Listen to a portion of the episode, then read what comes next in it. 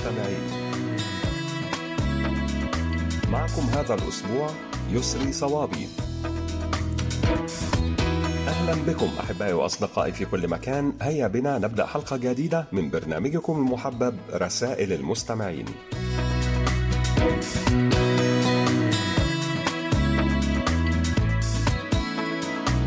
البداية نشكركم أحبائي وأصدقائي في كل مكان على تعليقاتكم حول الموضوع الذي طرحناه الأسبوع الماضي وهو ما هي الأخلاقيات العامة التي نفتقدها في مجتمعاتنا حاليا؟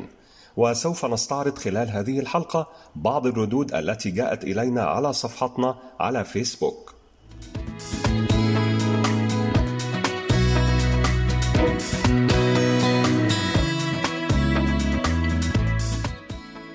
اكتبوا لنا أيها الأصدقاء على صفحة القسم العربي على فيسبوك وأيضا إذا كان لديكم مقترحات بأفكار ترغبون في مناقشتها عبر البرنامج أرجو منكم إرسالها إلى بريد القسم العربي أو إلى ركن رسائل المستمعين.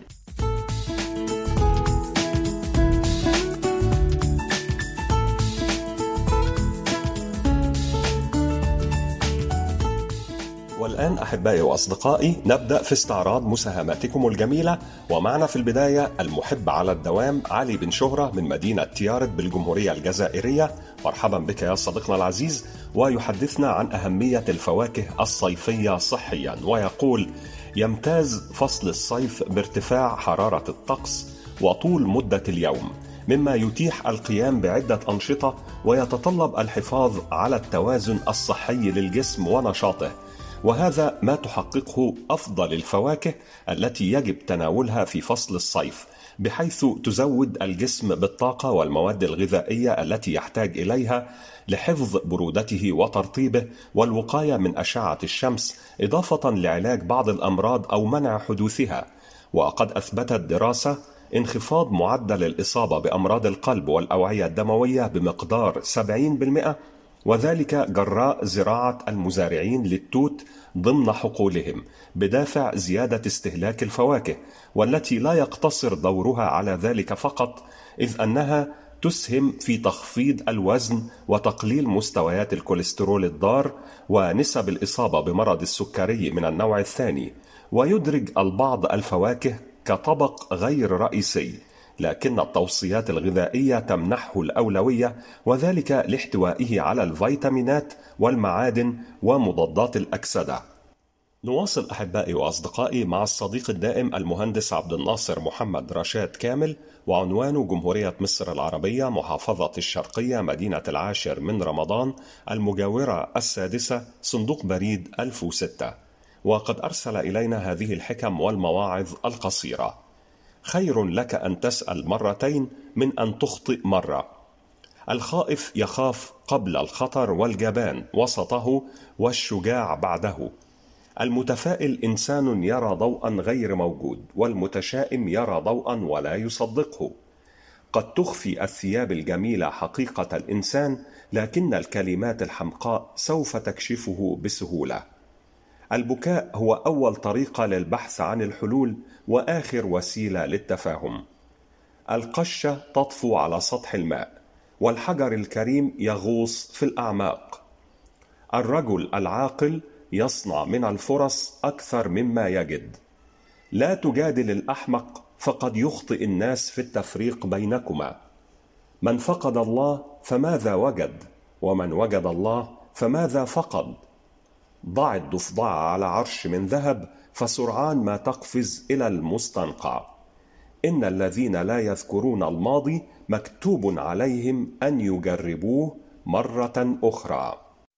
معنا الآن أحبائي وأصدقائي مساهمة من الصديق معاد بالكريد من المملكة المغربية وهذه المساهمة عن فوائد وأسرار اللون البرتقالي ويقول يمنح اللون البرتقالي للشخص شعورا بالسعادة والطاقة العاطفية التي تدفعه للتعاطف مع نفسه حيث إنه لون مليء بالحياة يساعد المرء على الإحساس بالصحة والرغبة في الشفاء وتجاوز خيبات الأمل وأوجاع القلب التي تؤثر على كبريائه حيث إن الأصفر الذي يدخل في تكوينه يشعر الإنسان بالهدوء والسكينة.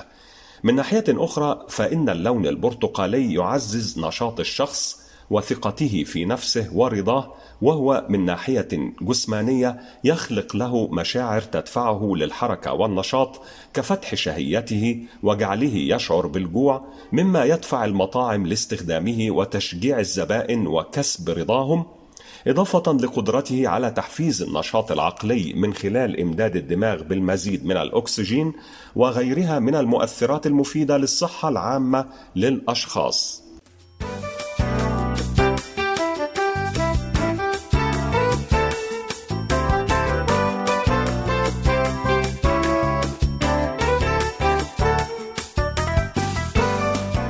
نواصل أحبائي وأصدقائي مع الخل الوفي إدريس بودينا المواطن المغربي المقيم في مدينة بيتسبرغ في الولايات المتحدة الأمريكية وقد أرسل إلينا هذه الحكم. من جار على شبابه جارت عليه شيخوخته. سئل حكيم ما هي الحكمة؟ فقال أن تميز بين الذي تعرفه والذي تجهله. الثوم لا يفقد رائحته حتى لو غسل بماء الورد. من وعظ أخاه سرا فقد نصحه. ومن وعظه علانية فقد فضحه. وقال الشافعي علمت أن رزقي لا يأخذه غيري فاطمأن قلبي وعلمت أن عملي لا يقوم به غيري فاشتغلت به وحدي. وقال سيدنا علي رضي الله عنه كن عادلا قبل أن تكون كريما وقيل من زاد في حبه لنفسه زاد كره الناس له يسخر من الجروح كل من لا يعرف الألم. أكثر الرجال حكمة الذي يظن أنه أقل حكمة. وأخيرا اللسان ليس عظاما لكنه يكسر العظام. أحبائي وأصدقائي معنا الآن مساهمة طريفة من صديقتنا العزيزة حسيبة المراكشي من الجمهورية التونسية وعنوانها نهج الطاهر الحداد بنان 50 25 وتحت عنوان ما لا تعرفه عن شحمة الأذن تقول: شحمة الأذن تزيد من سعادة الإنسان وراحة البال. شحمة الأذن لدى الكثير هي لا شيء، وبالنسبة للنساء هي فقط من أجل وضع قرط الأذن لزيادة جمال المرأة والموضة ولفت الأنظار. لكننا لا نعرف أن شحمة الأذن هي جدا مهمة من أجل السعادة. هل تعلم أنه في حين فرك شحمة الأذن وأنت حزين تشعر بالسعادة بعد مرور وقت دقيقتين فقط؟ أيضا هل تعلم أنه عند الشعور بالغضب وتدليك شحمة الأذن أيضا تجعلك في راحة تامة بعد مرور بضع دقائق؟ وهل تعلم حين وقوعك في مشكلة ما وتدليك وفرك شحمة الأذن ستجد الحل المناسب لمشكلتك؟ ومن فوائد تدليك شحمة الأذن أيضا الراحة والاطمئنان والهدوء النفسي والفكري والجسدي وتنشيط الدم في المخ وأيضا تدليك شحمة الأذن هو مسكن. للأوجاع وعليك فقط بتدليك شحمة الأذن عند الصباح لمدة دقيقتين بجهة معاكسة حيث يدك اليمنى على شحمة أذنك اليسرى ويدك اليسرى على شحمة أذنك اليمنى في نفس الوقت لمدة دقيقة وذلك يفيد الجسم بتدفق الدم إلى القلب والرئتين وأيضا يزيدك فرحا.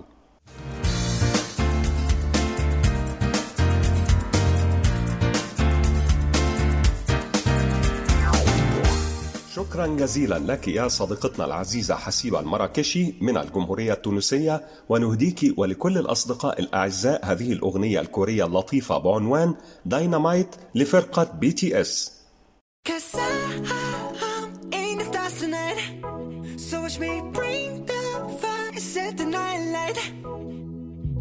Shoes on, get up in the morning, cup of milk, let's rock and roll.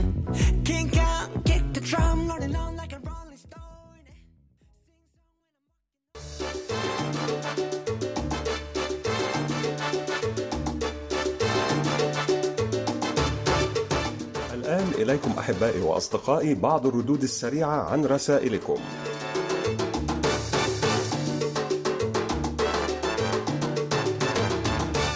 شكرا جزيلا لكل الأصدقاء الذين أرسلوا لنا تقارير استماع ونخص بالشكر الصديق فريد بومشعل من الجزائر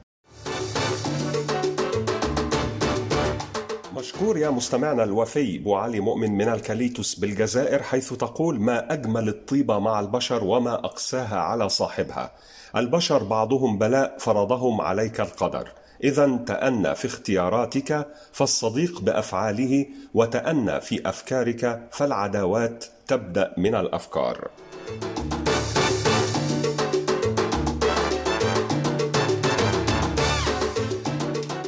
حكمة جميلة أرسلتها صديقتنا المخلصة شيماء أوج من العاصمة العراقية بغداد. نشكرك يا شيماء. وتقولين كتم الغضب والعفو هو مقياس القوة وميزانها فالكل ينفعل بسهولة ويغضب ويصرخ بسهولة ويضرب وينفس عن غضبه بأي شيء أمامه أيضا بسهولة لكنه ليس هو القوي. فالقوي هو القادر على فعل كل هذا لكنه يعفو ويتجاوز ويسامح ولا تحكمه انفعالاته. نواصل أحبائي وأصدقائي مع المستمع المخلص جدا ورفيق الدرب المتواصل عبد الرزاق قاسمي صندوق بريد 32 بني ثور ولاية ورقلة 30009 الجزائر ويحدثنا هذا الأسبوع عن اليوم العالمي للسلام ويقول اليوم العالمي للسلام يوافق يوم الحادي والعشرين من شهر سبتمبر أيلول من كل عام ويحتفل العالم سنويا باليوم الدولي للسلام حيث خصصت الجمعية العامة للأمم المتحدة هذا اليوم لتعزيز المثل العليا للسلام لدى شعوب العالم. وأعلنت الجمعية العامة للأمم المتحدة اليوم الدولي للسلام في عام 1981 ليكون متزامنا مع موعد انعقاد الجلسة الافتتاحية لدورة الجمعية العامة التي تعقد سنويا في ثالث يوم الثلاثاء من شهر سبتمبر. وقد احتفل بأول يوم للسلام في سبتمبر من عام 1982 وتدعو الأمم المتحدة كل الدول والشعوب إلى الالتزام بوقف الأعمال العدائية خلال هذا اليوم وإحيائه بالتثقيف ونشر الوعي لدى الجمهور بالمسائل المتصلة بالسلام. نواصل أحبائي وأصدقائي مع صديقنا العزيز حمزاوي محمود حمزاوي من جمهورية مصر العربية أسوان صندوق بريد 79 وتحت عنوان مولاي محمد بن عبو الذي قاد ثورة مسلمي الأندلس يقول رفض الاستسلام فقتلوه غدرا وحاكموا جثته.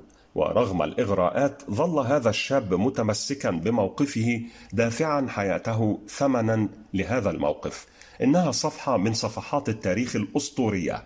فهذا القائد الشاب ظل متمسكا بثورة المسلمين في الأندلس رغم الأحوال الصعبة في الجبال والخسارات المتلاحقة أمام الجيوش الإسبانية الضخمة. وكانت نهايته كبدايته ثابتا على موقفه إنه مولاي محمد بن عبو صاحب الاسم الإسباني دييغو لوبيز الذي يعد علامة في تاريخ المسلمين في إسبانيا بعد سقوط الأندلس. فبعد سقوط غرناطة آخر معاقل المسلمين في الأندلس في عام 1492 بدأت الحكومة الإسبانية بقيادة فرديناند وإيزابيلا سياسات عنيفة تجاه المسلمين. فرغم أن اتفاقية تسليم غرناطة احتوت على شروط مخففة للمسلمين إلا أن الملك والملكة الإسبانيين قررا التعامل مع المسلمين المدنيين باعتبارهم مارقين وتنصلا من شروط اتفاقية التسليم.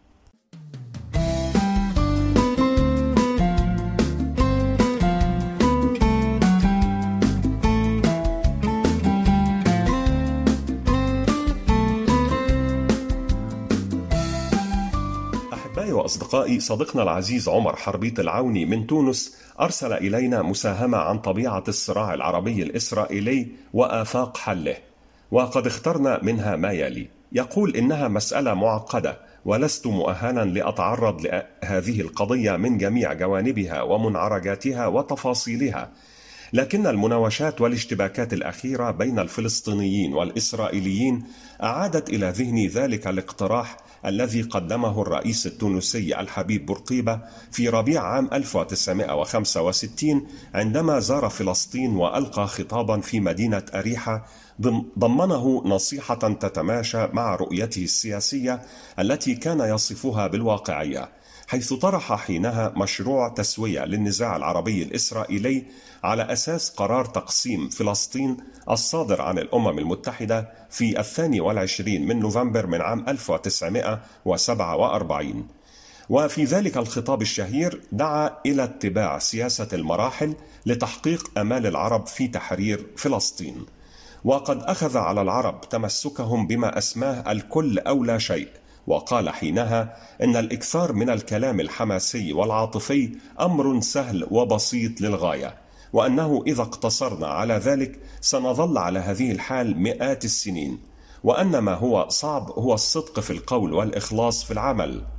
كان الزعيم التونسي لديه من المنطق السليم والنية الطاهرة والعزيمة الصادقة والشجاعة ما مكنه لمصارحة الناس والفلسطينيين تحديدا بالواقع وفق قراءته وتقديره لما يجري في المنطقة والعالم وبما أنه على علم بحقائق الأمور كان يرى أن الحروب والسلاح ليس هو الوسيلة الوحيدة لتحرير فلسطين. وأتمنى أن تتكون لجنة من خبراء وحكماء ومؤرخين ومن الفائزين بجائزة نوبل للسلام تحت إشراف الأمم المتحدة لبحث حل لهذه القضية الشائكة ويا حبذا ليكون رئيسها الأمين العام السابق للأمم المتحدة بان كيمون بما يتمتع به من حيادية ودراية بالموضوع. وأتمنى أن تنتهي الحروب والصراعات وأن يسود العالم السلام والأمن في كل مكان. شكرا لك يا صديقنا العزيز عمر حربيت العوني على هذه المساهمة الجميلة.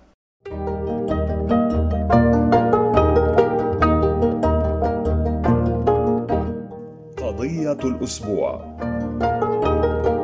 وموضوع هذا الأسبوع هو الأخلاقيات العامة التي نفتقدها حالياً.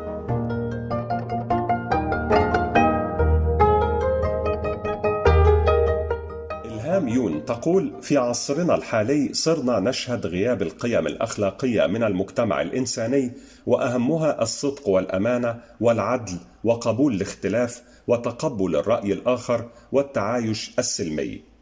هاروكا تقول الحياء والتسامح واحترام الغير.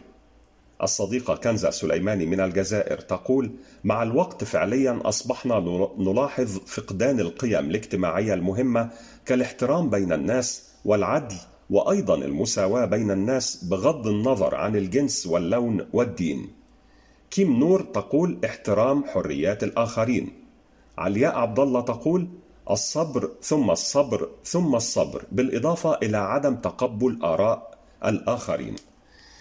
عبد الإله إزو صديقنا العزيز من المملكة المغربية يقول عدم التدخل في أمور الغير واحترام خصوصية الناس. أخيرا لدينا مشاركة من راتانا تقول الاحترام والأدب والهدوء.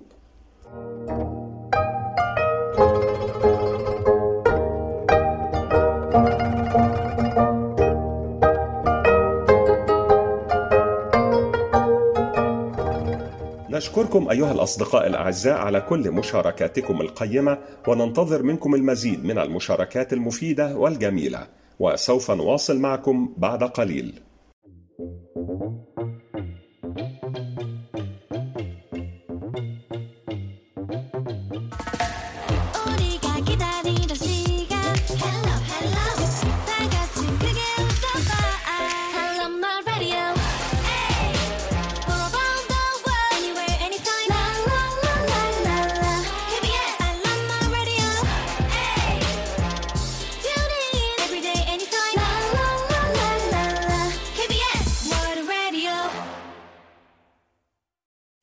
نواصل أحبائي وأصدقائي في استعراض مساهماتكم الجميلة. ومعنا الآن مساهمة من الصديق العزيز عبد الإله إزو من مدينة الخميسات بالمملكة المغربية.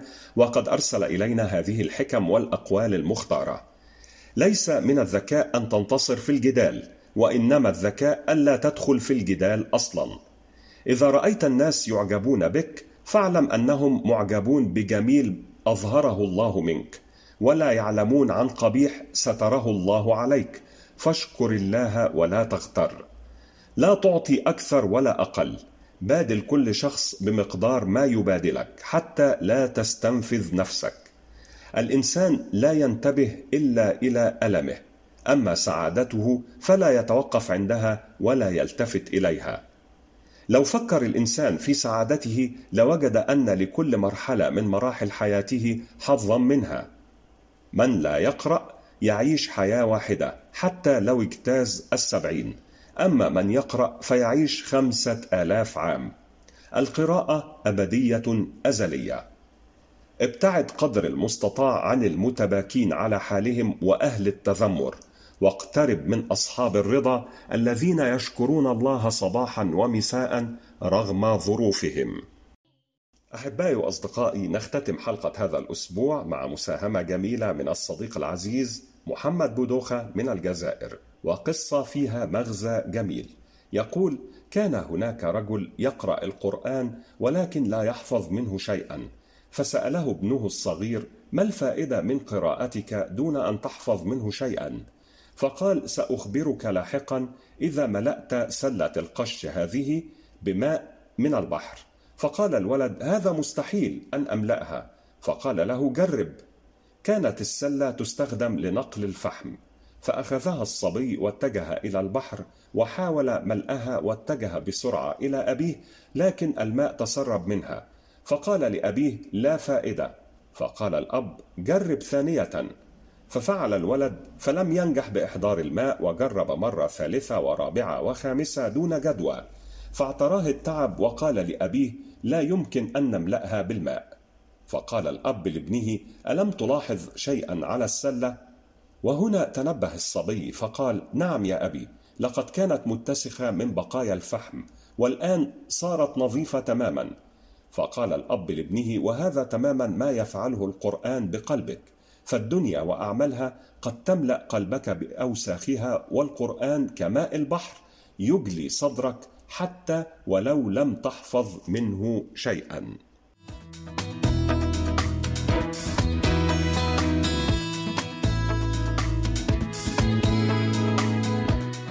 بهذا نكون قد وصلنا وإياكم أحبائي وأصدقائي إلى ختام حلقة هذا الأسبوع من برنامجكم المحبب رسائل المستمعين.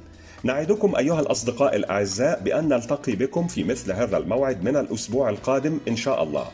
كان معكم في هذه الحلقة في الإخراج لؤلؤة بيجونغ أوك وقمر كيم يونغ وفي التقديم يسري صوابي.